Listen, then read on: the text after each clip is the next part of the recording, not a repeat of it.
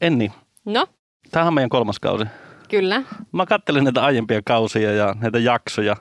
Meillä on ollut jaksoja siitä, kuinka lopettaa kitinä, mitä tehdä, jos tekee virheet, miten tulla kuolemattomaksi, voiko tekoäly hoitaa tämän kaiken. Onkohan meillä kaikki kunnossa? Mm, mä veikkaan, että tämä kertoo jotain meidän mielen maailmasta ja ehkä sellaisesta pienestä pessimismistä, mutta toisaalta ihan mielettömästä optimismista siitä, että mä ajatellaan, että tekoäly hoitaa kaiken ja tullaan kuolemattomiksi. Tänään on tarkoitus ei vaan lopettaa kitinä, vaan miettiä sitä, että miten lääkärit voi töissä, voiko ne hyvin ja ehkä sitä, että miten ne vois voida paremmin. Tämä on Podiatri Podcast. Ohjelma lääkäriltä lääkärille niin, että maalikkokin ymmärtää. Miten omassa työssä voi estää loppuun palamisen? Olisiko hyvä hieman löysätä ruuvia ja mitä hyötyä työtahdin hidastamisesta on työntekijälle ja ennen kaikkea työnantajalle? Tämän kertaisen jakson vieraana on valmentajalääkäri Lari Karjula. Ohjelman juontavat Enni Saanmark sekä Lassi Laitala ja se on tuotettu yhteistyössä Böringer Ingelheimin kanssa. Meillä on vieraana Lari Karjula. Sanoit, että oot valmentajalääkäri. Kerrotko vähän, että mitä sä teet työksesi, mitä sä oot päätynyt tämmöistä työtä Ei tekemään? kun ensin tervetuloa. Tervetuloa myös tänne, kyllä. Joo. Joo, lämmin kiitos. Tämä oli oikein mielekäs kutsu päästä puhumaan tämmöisestä aiheesta ja ehkä ylipäätään tuosta tekemisestä, niin intohimo on ajanut tähän pisteeseen, missä nytten on ja tätä työtä teen, että sillä niin sitä on niin innostavaa päästä aina puhumaan eri paikoissa myös ja kiitos tästä mahdollisuudesta. Eli kun sä oot valmentajalääkäri, niin sä et ole siis urheiluvalmentaja, vaan sä oot ö, hyvinvointivalmentaja tai jotain sinne päin, eikö näin? Joo, tuo on itse asiassa semmoinen, mikä aika monesti mullakin tulee vastaan, kun jos jollakin sanoo, että hei mä oon valmentaja, niin se liitetään tosi nopeasti urheiluun.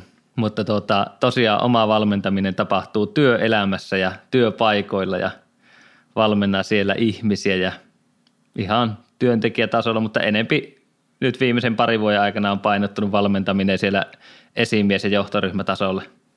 Ja sä oot kuitenkin pohjakoulutukselta lääkäri, eli sulla on aika hyvä käsitys myöskin siitä, että mi- millaista on olla lääkärinä työpaikoilla ja millaista on työskennellä terveydenhuollossa. No joo, kyllä. Että tuota noin, tietenkin ikä ei vielä hirveästi ole, mutta tuota, on kerennyt kyllä tuolla niinku sairaalamaailmassa ja TK-puolella sen verran töitä tekee, että tiedän kyllä, että minkälaista se arki on ja sillä niin se antaa perspektiivi, mutta sitten taas toisaalta se on kiinnostavaa, että kun mä oon päässyt valmentajana näkee hirveän monia erilaisia työpaikkoja, että mä oon varmaan niin utelias tyyppi, että on siisti päästä näkemään erilaisia tilanteita ja sitten pystyy toisaalta peilaamaan tosi mukavasti sitten niin kuin, että miten jollakin toisella alalla tai muut, että se, se kyllä auttaa sitten myös hahmottaa, että esimerkiksi, että mitä jossakin olisi hyvä kehittää. Mitä mieltä sä Lari oot, jos me puhutaan lääkäreiden työhyvinvoinnista tai jopa ehkä työpahoinvoinnista, niin mitä mieltä sä oot? Miten lääkärit ja miten terveydenhuollon henkilökunta ylipäätänsä voi? Voiko ne hyvin? Mä sanoisin, että varmaan lääkärit on sillä niin aika tavallisia ihmisiä ja mä itse tarkastelen aika paljon semmoisia niin työelämää ilmiöitä ja nimenomaan sen ihmisen jaksamisen ja ihmisen suorituskyvyn näkökulmasta. Ja mä ajattelin, että lääkärit ei ole yhtään sen erilaisempia kuin muutkaan ihmiset. Ja sitten taas jos mietitään terveydenhuoltoalaa, niin ehkä se kuormitus on keskimäärin jopa vähän pahempaa mitä monilla muilla aloilla. Ja se on ehkä semmoinen niin kuin, kun on iso osa alasta on niin kuin julkisvetoista toimintaa, niin se ehkä liittyy vähän siihen perintöönkin. Okei, nyt julkisvetoinen on niin kuormittavampaa vai mihin, mihin tämä liittyy? No se on tietyllä tavalla, kun julkisella puolella varmaan se vaikuttaa, että kun ei ole mitään, millä tehdään tulosta tai määritetään sitä onnistumista niin selkeästi kuin yksityisellä puolella, niin myös semmoinen, että vaikka jos miettii ihmisten jaksamista ja ihmisten hyvinvointia, niin sitten kun verorahoilla pelataan, niin ollaan ehkä vähän varovaisempia sen suhteen, että mitä toimenpiteitä tehdään, kun taas sitten yritysmaailmassa on se vapaus. Et sielläkin on tietysti paljon karumpiakin esimerkkejä, jossa ei vähän välitetä tavallaan siitä ihmisen jaksamista, mutta toisaalta myös on, on niitä organisaatioita, jotka tunnistaa sen mahdollisuuden, että se on se kilpailutekijä. Ja siellä voidaan sitten niin sanotusti omavaltaisesti päättää ja panostaa sen verran, kun hyväksi nähdään, että ehkä se on vähän vapaampaa. Ymmärränkö siis oikein, että sun käsitys on, että yksityinen raha panostaa työntekijän hyvinvointiin, koska se pystyy, mutta mut sitten julkisella puolella taas, kun se pitäisi jotenkin perustella, on vähän vaikea perustella silleen, että no me ostettiin keksiä kaikille meidän lääkäreille tällä rahalla, mutta se saattaisi olla ihan tehokasta panostaa siihen yksilön hyvinvointiin myös julkisella. Menikö tämä oikein? No joo, kyllä mä vähän tuolle ajattelen, että jos me ajatellaan, että kunnat vaikka, kunnit ja kaupungit, niiden talous on tosi huonolla kantimilla ollut viime vuodet. Ja se on vähän niin kuin, jos mietitään julkista terveydenhuoltoakin, että mekin varmaan kaikki ollaan siitä samaa mieltä, että ennaltaehkäisevään terveydenhuoltoon pitäisi panostaa monin kerroin enempi, jotta me saataisiin terveydenhuollon menot laskusuuntaiseksi. Mutta kun sitä ei ole sitä euroa, mitä sinne laittaa, niin sitten sitä ei ikinä tehdä ja sitten vaan ollaan sen tilanteen kanssa sinut, että ne vaan kasvaa. Mutta sitten siihen kyllä löytyy sitten viimeistään sitten velkarahaa, jolla se rahoitetaan, että se on tietyllä tavalla semmoinen, tietenkin mennään vähän tuonne politiikan puolelle, että saa, saa miettiä, että mitä puhuu. Joo, pysytään poissa politiikasta, mutta tota, mä en vielä saanut vastausta, että miten sun mielestä lääkärit voi töissä ja lääkärit kun on ihmisiä, niin miten, mikä sulla on niin kuin ajatus ylipäätänsä niin kuin työmaailman trendeistä tai siitä, että miten, niin kuin, miten ihmiset tällä hetkellä viihtyy töissään ja voi, voi töissään, jos vaikka mietitään niin kuin tilanteeseen joskus aikaisemmin? No joo, jos miettii tämä nyky, nykyhetkiä, niin ehkä siinä isona juttuna tulee se polarisaatio. Eli justissa itse asiassa tänään oltiin omalla työporukalla, mietittiin tulevaisuusasioita, niin, niin että mitä semmoisia megatrendejä on, niin kyllähän yksi iso megatrendi on se polarisoituminen.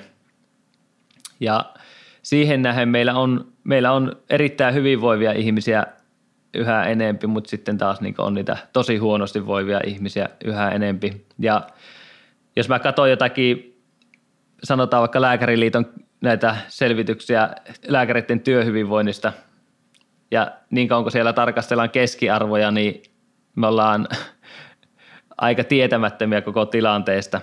Ja jos vertaa vaikka tuossa, kun miettii sitä jakaumaa, että vaikka tuolta nuori lääkäripäivillä, kun olin puhumassa lääkäreiden jaksamiseen liittyen ja kun kysyttiin sitä, että miten lääkärit voi ja jos katsotaan nollasta kymppiä asteikolla psyykkistä hyvinvointia, niin jos siellä on kolmas osa on vastaa alle viien tai asteikolla no, siinä niin nolla ja viien luokkaa, niin ehkä se kuvastaa sitä, että vaikka meillä on tosi paljon niitä, jotka vastaa sen kasista kymppiä on niin sanotusti tilanne hanskassa – mutta se, että meillä on huolestuttavan paljon niitä, jotka kokee olevansa tosi kuormittuneita ja jopa lähellä uupumista.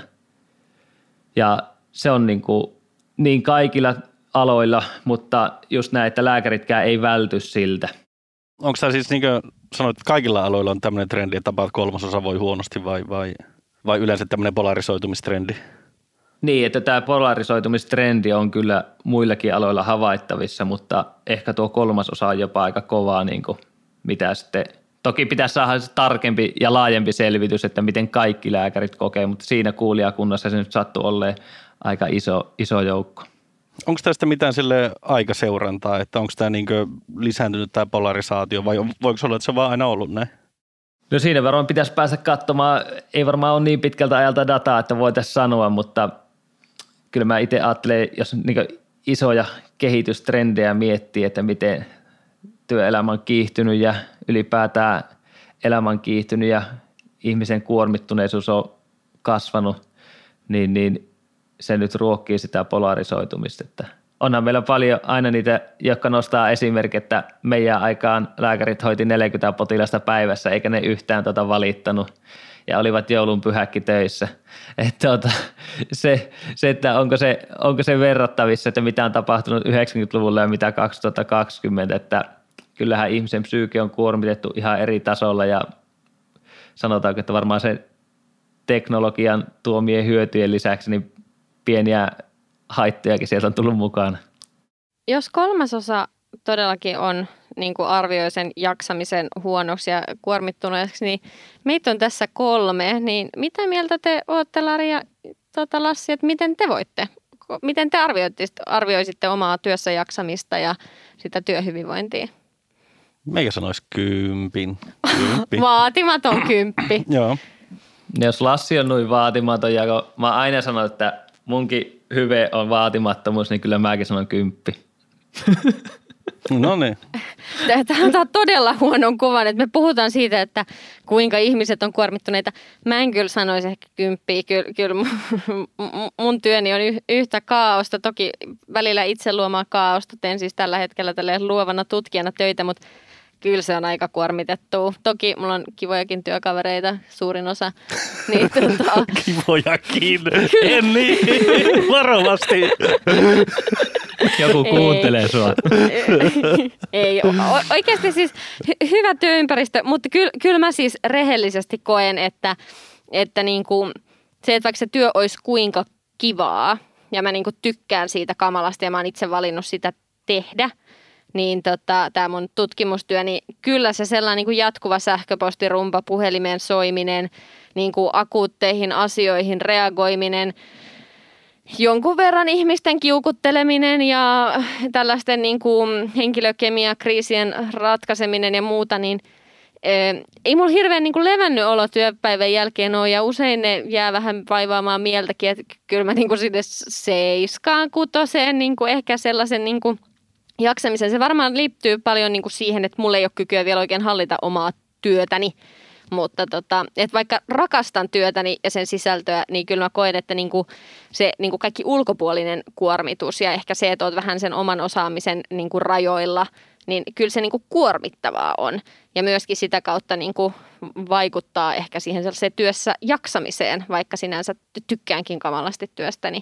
Sitten jos mietitään kliinistä työtä, niin – se, se ei ole ehkä niin kuormittavaa, mutta toisaalta taas kyllä mä huomaan, että siellä mun työhyvinvointiin vaikuttaa se sellainen niin kuin joustamattomuus, että jos niin kuin, että, että ky, kyllä siellä taas sellainen, että 7.45 ollaan töissä ja ihan sama, onko lapsella neuvolaa tai olisi kiva joku päivä nukkua pitkään tai tehdä etätöitä tai haluta tutkimusvapaata tai yksittäinen lomapäivä, niin koska ne kaikki on vaikeita, niin kyllä mä koen, että sekin niin kuin vaikuttaa siihen työhyvinvointiin. Eli vaikka, vaikka rakastan työtäni ja koen olevani ahkera, enkä ikinä lopettaisi töitä, niin en mä kyllä vielä mistään kympin paikkaa löytänyt. Mun täytyy sanoa, että kun sä luettelit näitä juttuja, että mikä on ongelma se on kliinisessä työssä, niin mulla on siis päinvastoin, noin asiat toimii, joten olisiko tässä jotain? Kuulostaako Lari siltä, että nämä voisi olla niitä juttuja sen työhyvinvointiin liittyen?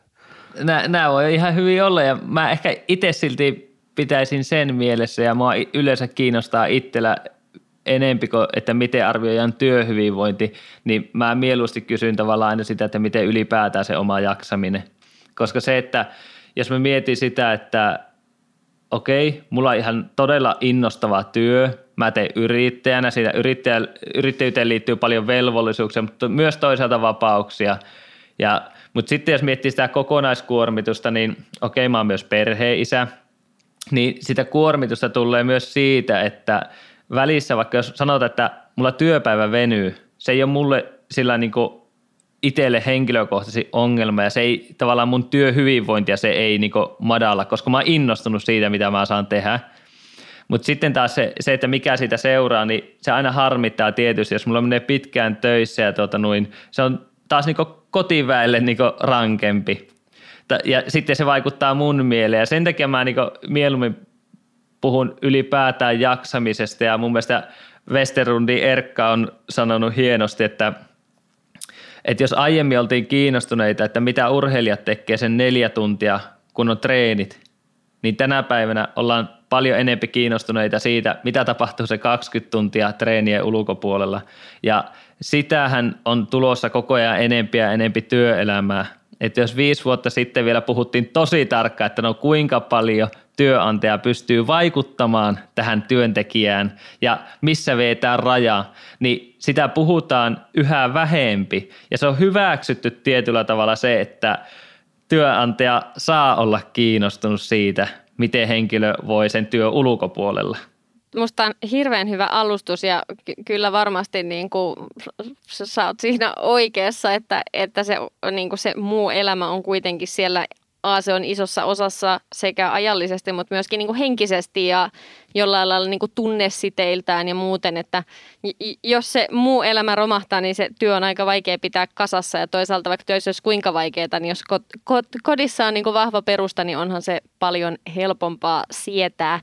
Tota, Oletko jutellut, kun sä oot käynyt valmentamassa, että miten sitten vaikka, niin kuin, jos mietitään nuoria lääkäreitä, joka on jollain lailla tuntuu itsestä niin kovin tärkeältä populaatiolta ja itse siihen kuuluu, niin miten sitten ne nuoret lääkärit kokee sen vapaa-ajan ja sen niin kuin palauttavuuden ja muuta? Tai olisiko, olisiko siellä niin kuin tehtävää, jotta, jotta olisi niin kuin ihmisillä parempi olla?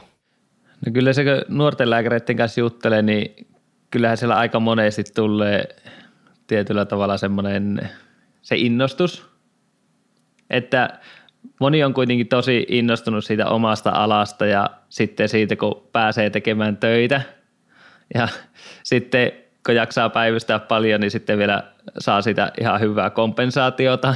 Eli tietyllä tavalla siinä on semmoinen aika vaarallinen porkkana ja aika monesti sitä näkee niitä, jotka pitää todeta, että hei päivystä vähän vähempi, että vähemmälläkin pärjää.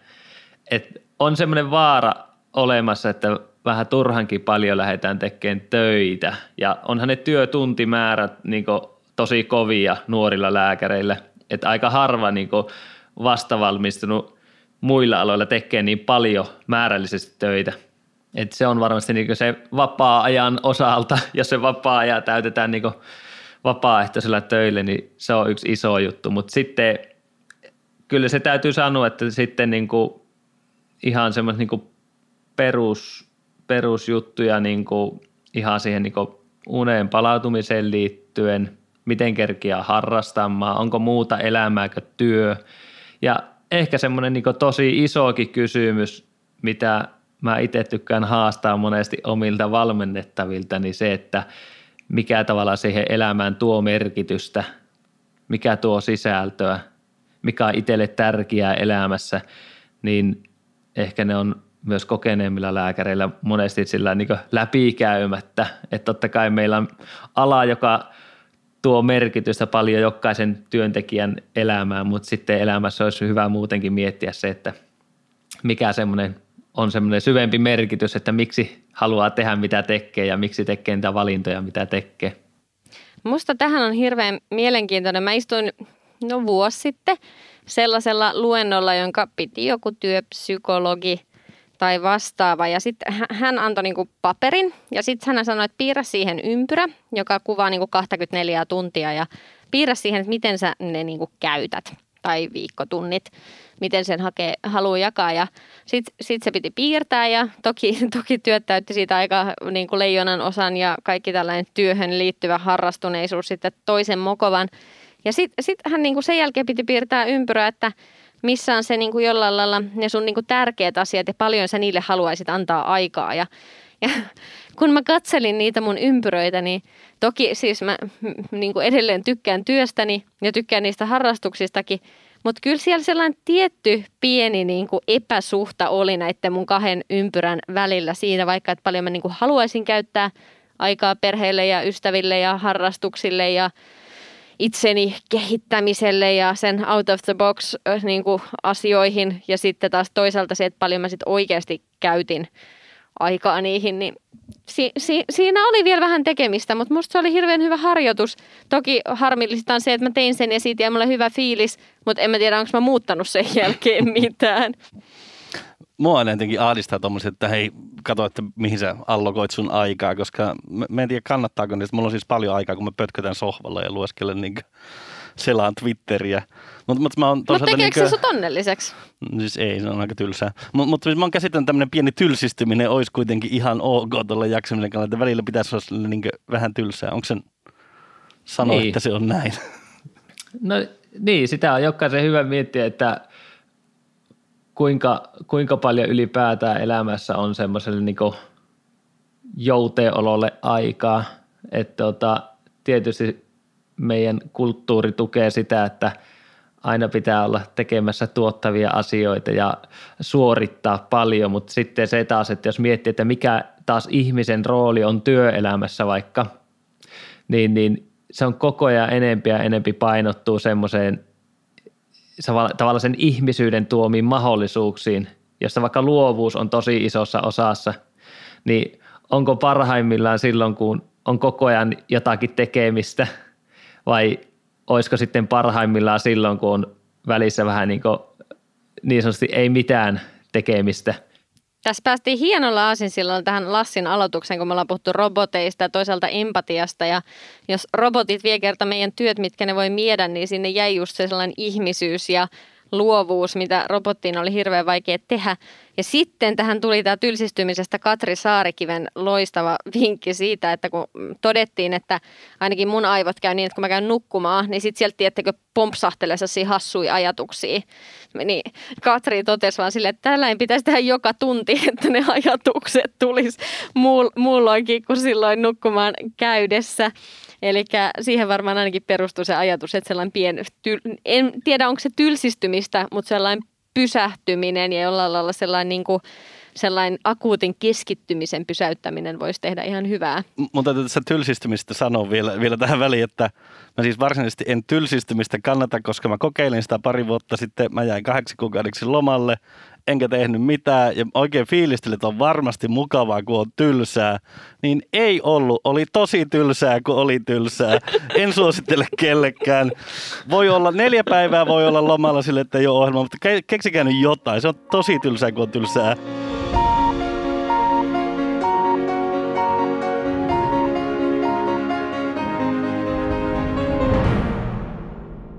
Tätä, sä kun Lari niin kuin nyt valmennat ja sä valmennat sekä ilmeisesti niin kuin pomoja että sitten ihan tavislääkäreitä ja muita työntekijöitä, niin mitä niin kuin ihan konkreettisia jollain lailla kehitysehdotuksia tai ehdotuksia itsensä menemisestä sä annat? Et esimerkiksi tässä tilanteessa, jos me mietitään, että nuoret lääkärit tiristetään loppuun, niin miten sä valmentaisit sitä työnantajaa ja toisaalta sitten ehkä sitä nuorta lääkäriä? Pahoja kysymyksiä jos meikäläis parhaat vastaukset, niin mä ihan ylikuormittuisin työmäärästä, mitä mulle tulisi. Mutta ke- kerro vähän, mi- mi- mistä sä niinku lähtisit liikenteeseen? Ongelmia? No kyllä se mun mielestä niinku se, että nuori lääkäri, niin sitä aika harvoin pysäytetty. Ihan siis sillä niinku, että varmaan jokainen tietää niitä tuttuja ja kavereita, jotka on jo opiskeluaikana päivystynyt ihan överi paljon – ja... Ilmoittaudun. Joo, check.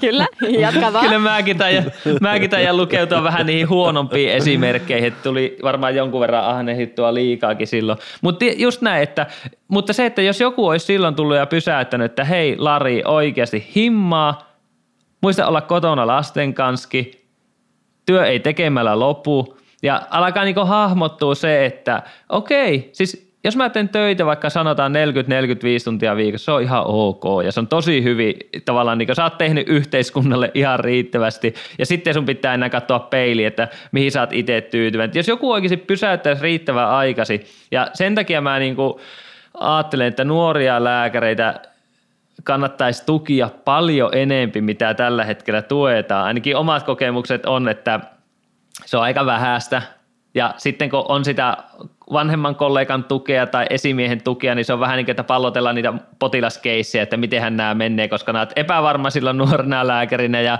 sä et osaa vielä kaikkia, niin se fokus menee niihin. Ja tuota, pitäisi päästä fokus tavallaan siihen ihmiseen. Eli tarvittaisiin enempi sille aikaa. Ja tuota, kyllä mä ehkä, niin jos miettii taas niin esimiehiä, jotka pystyy näihin vaikuttamaan, niin kyllä mä varmaan heidänkin kohdalla lähtisi ihan samasta se on vähän niin kuin, että hyvä johtaminen lähtee hyvästä itsensä johtamisesta ja se, että jos esimiehenkin saisi pysäytettyä siihen, että minkälaista elämää oikeasti haluaa, minkälaista elä, minkälaisen elämän näkee itse arvokkaana, mikä on riittävää ja onko jotakin, mitä voi just jättää pois, onko aina pakko tavallaan kiristää ruuvia vai olisiko sillä, että jos välissä vähän löysäisi ruuvia, niin saisiko happia vähän paremmin ja hommat menisi niin paremmin eteenpäin.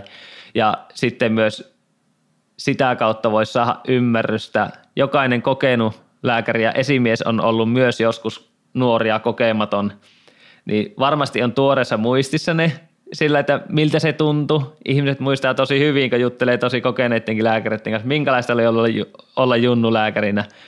Niin, niin sitä kautta, kun se tuuaa niin sinne keskusteluihin, niin sitä kautta ne asiat lähtee myös aukeamaan, niistä uskalletaan puhua. Voi sanoa, että hei mä oon tosi uupunut, mulla niin tuntuu, että mä en jaksa – että ei olisi sillä niin että ensimmäinen merkki on siinä, että hakeutuu työterveyshuoltoon ja romahtaa ja tuota, sitten on tuota, kaksi kuukautta pois töistä.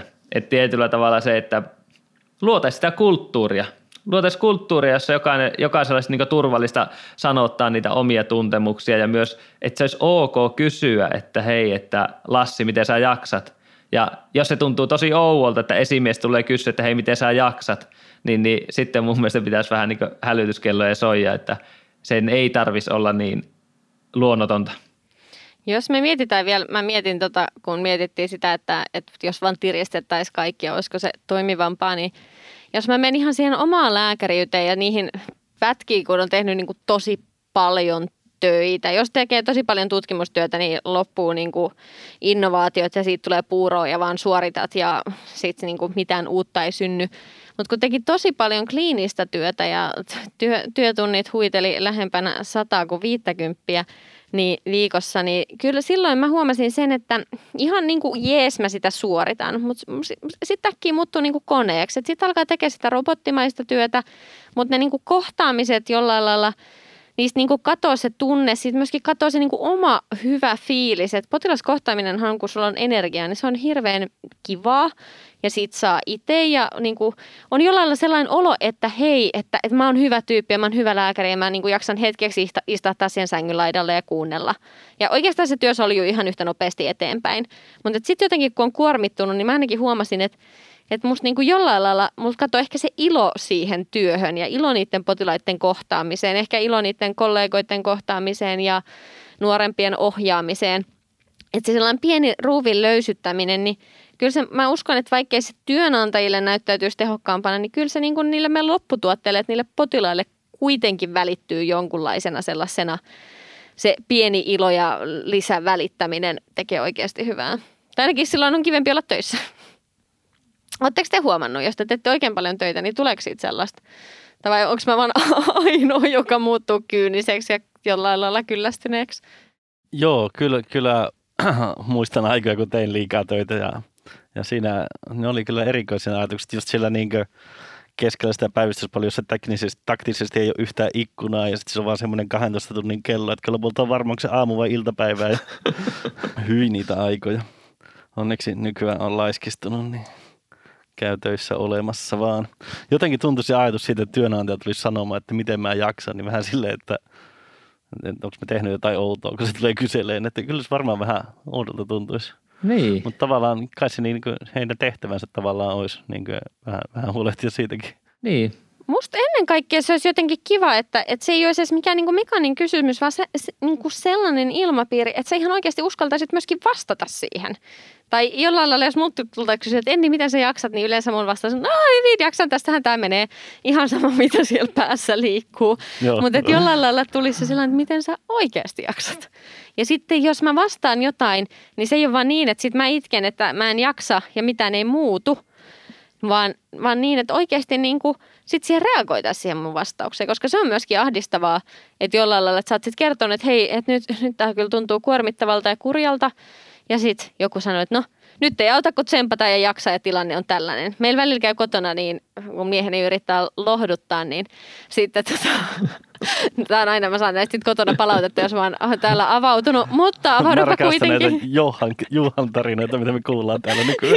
mutta, mutta siis se, sellainen niin kuin, jollain lailla, sit, että sit sä murehdit jotain, niin sitten joku sanoo, että nyt ei auta, kun niin kuin, jaksaa ja tsempata, niin se on kyllä niin kuin ehkä kaikista surullisin loppu, lopputuote tässä.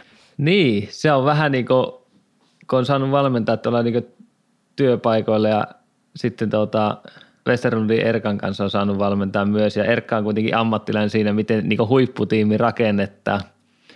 Niin kyllä siellä vaan se toistuu aika monesti just se, että miten me saadaan semmoinen ilmapiiri sinne työpaikalle, että jokaisella se inhimillinen voimavara olisi valjastettuna siihen tekemiseen ja olisi se aika huikea, jos meillä olisi työpaikkoja, missä niinku oikeasti voitaisiin puhua rohkeasti omista asioista, jos siltä tuntuu ja uskallettaisiin ilmaista se, että jos joskus tarvii niinku tukea myös niin sillä henkilökohtaisesti. Kyllähän lääkärit varmasti aika hyvin uskaltaa kysyä jeesiä, jos tuntuu, että joku, jossakin potilaskeississä – mutta se, että jos joskus on semmoinen tilanne, että oikeasti kotona tökkii ihan hulluna ja tota, mä oon tehnyt niin paljon töitä, että tuntuu, että aina pinnan kirjalläkin menee kotiin ja tota, siitä vaan tulee lisää ongelmia. Niin jos semmoista asioista voitaisiin puhua, koska ei kaikilla ihmisillä ole edes elämässä semmoisia henkilöitä, kenelle ne, ne voi sillä avautua, niin jos työpaikalla voisi olla niin tavallaan intiimikin se ilmapiiri, niin kyllähän sitä on nähty, että semmoiset tiimit saa aika huikeita juttuja aikaa ja se hienous on mun mielestä siinä, että joka työpaikalla on siihen mahdollisuus. Kyllä, ja ees se, että, niin kuin, että jos et vielä henkilökohtaisista murheista, niin ees se, että päästäisiin niin lääkärimaailma siihen, että se ei olisi vain se konsultaatio potilasta, vaan voisi myöskin niin kuin jollain lailla niitä omia työtapoja tai jollain lailla sitä niin kuin työ persoonaa ja siihen liittyviä niin kuin, asioita ventiloida yhdessä, niin musta must se olisi jo ihan hyvä alku. Mulla on muuten tästäkin teoria, koska me ollaan muun muassa tässä podcastissa ja sitten mä oon joskus mullakin puhunut ihmisille ja kysellyt täällä, että mistä he tykkää työstä ja se teoria kulkee niin, kulkee niin, että on ihan kiva, että työ on silleen merkityksellistä tai se on semmoinen niin kuin, että se pitää olla, että sitä voi tykätä, että, että, että sillä on jotain merkitystä. Mutta ei ne ikinä mainitse sitä, että, että, että se on se, mistä mä tykkään, kun olet kymmenen vuotta tehnyt jotain, niin ei se ole joka kerta, että ei sitä. Mun tosi usein ihmiset sanoo, että se, on se, no se työporukka on kiva, että sillä saa olla, olla ihmisten kanssa. Eli vaaditaan, että siinä on joku merkitys, palkka saa olla semmoinen, että sillä pärjää. Ja sitten, että se ei, siinä ei ole mitään asiat, jotka on niin erikseen perseestä, että, että hiiret ei pure sun jalkoja joka päivä, kun sä oot siltä jotain tämmöistä. Ja sitten se työporukka. Mistä sul tulee mieleen, että hiiret ei pure jalkoja ja mä keksin monta muuta ongelmaa työpaikalla. Mutta joo, mut muuten mun mielestä sun teoria on aika jees. Niin, kyllä se kun, jos kysytään henkilöstöltä, että vaikka työtyytyväisyyttä, niin, niin kyllä se, niin kuin, se niin työkaverithan korostuu siellä tosi paljon. Mutta sitten taas jos miettii sitä sisäistä motivaatiota – niin siellähän tulee sitten taas se merkitys vastaan tosi vahvasti, että miten se sanotaan, raha motivoi kolme kuukautta ja, ja tota, sen jälkeen pitäisi löytyä jotakin muutakin. Eli loppujen lopuksi, vaikka mä arvioin itseäni työhyvinvoinnin seiskaksi, mutta mä tykkäsin työkavereista ja mä tykkään mun työstä, niin silleen niin peruspalikat on ihan jees. Ei huono. Tota, jos vielä ihan siihen, no ei nyt ihan alkuun palata, mutta mä mietin sitä, sitä polarisoitumista, jos me siihen palataan. Niin tota, mikä se erottaa, että miksi osa ihminen, niin kuin, tänne jolla menee huonosti, niin onko se niin kuin, johtuuko se siitä työpaikasta vai onko se tavallaan ne ihmisten ominaisuuksia? Niin, sitä varmaan niin kuin, jos miettii ihan niin kuin, me jokainen, jo, jonkunlainen käsitys on kansanterveystäkin ja siellä siitä polarisoitumisesta, että tietysti kaikki vaikuttaa kaikkeen ja ei voi, ei voi sillä niin yksioikoisesti sanoa, että mikä se on kenelläkin. Joku toinen kuormittuu herkemmin työstä ja joku toinen, joku toinen ei, tavallaan niin ei niin herkästi. Ja senkin kun huomioi, niin siinä niin alkaa varmaan löytyä vähän niitä vastauksia, että toisella tosiaan voi olla sitä yksinäisyyttä, minkä takia tulee ahistusta ja jonkun toinen persoonallisuus on semmoinen, että se huolestuu enempi asioista. Ja kun toinen on semmoinen niin kovapäinen, ehkä mäkin on vähän sitä sarjaa, että ihan sama mitä isketään päähän, niin mä en, mä en hetkaha ja se on vähän huono puoli kanssa. Mutta siis sillä niin että jokainen tunnistaisi myös ne omat hienot voimavarat, mikä meillä kaikilla kuitenkin on.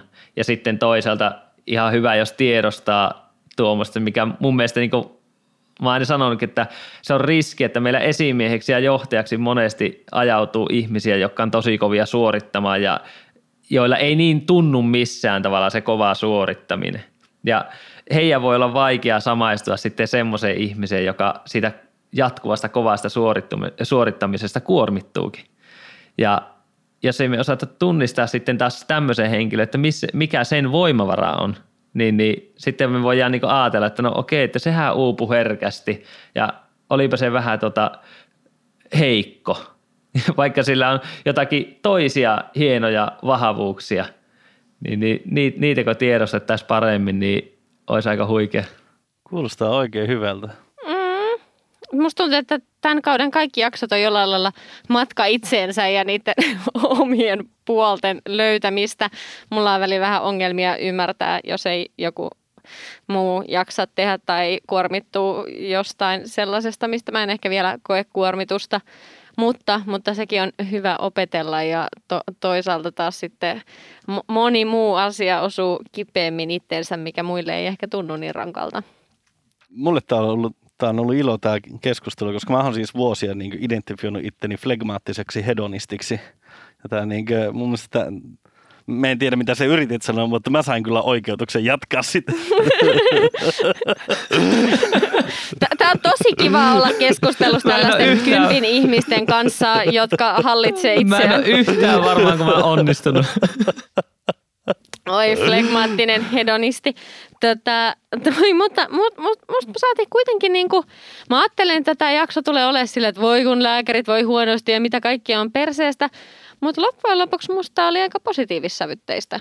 Tai kaikki ei olekaan perseestä, tai jos on, niin jotain ainakin voidaan tehdä. tehdä sillä. Kyllä.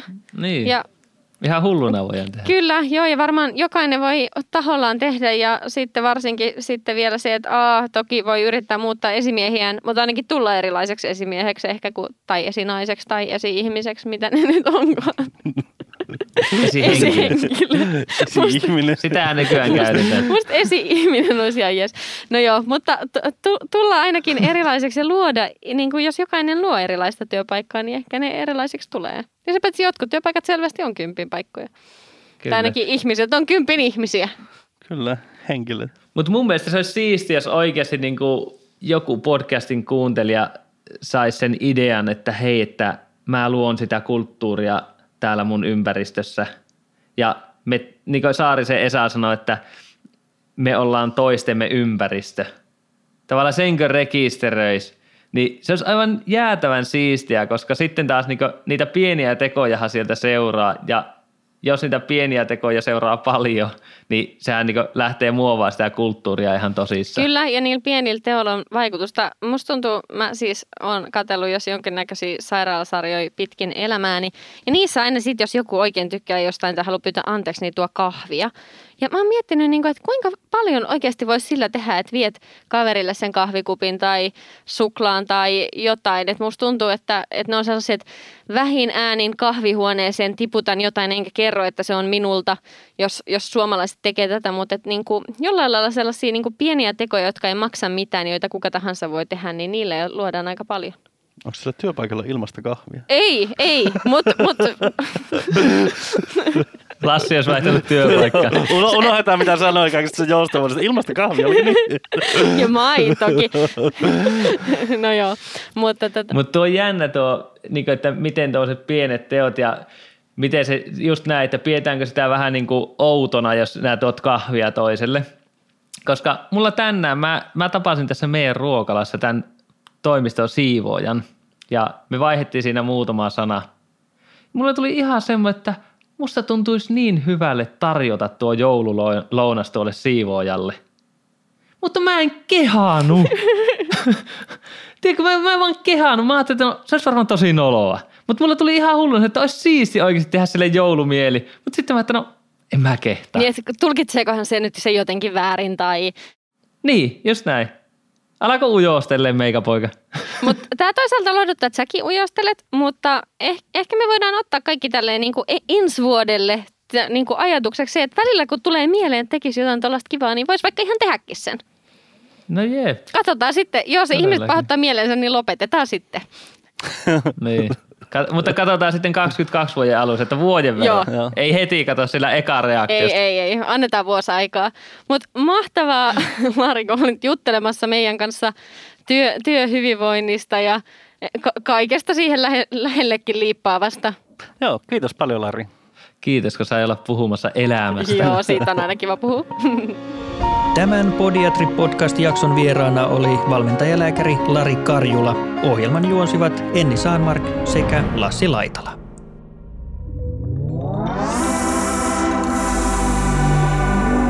Tämän podcastin tuotti Suomen Podcast Media.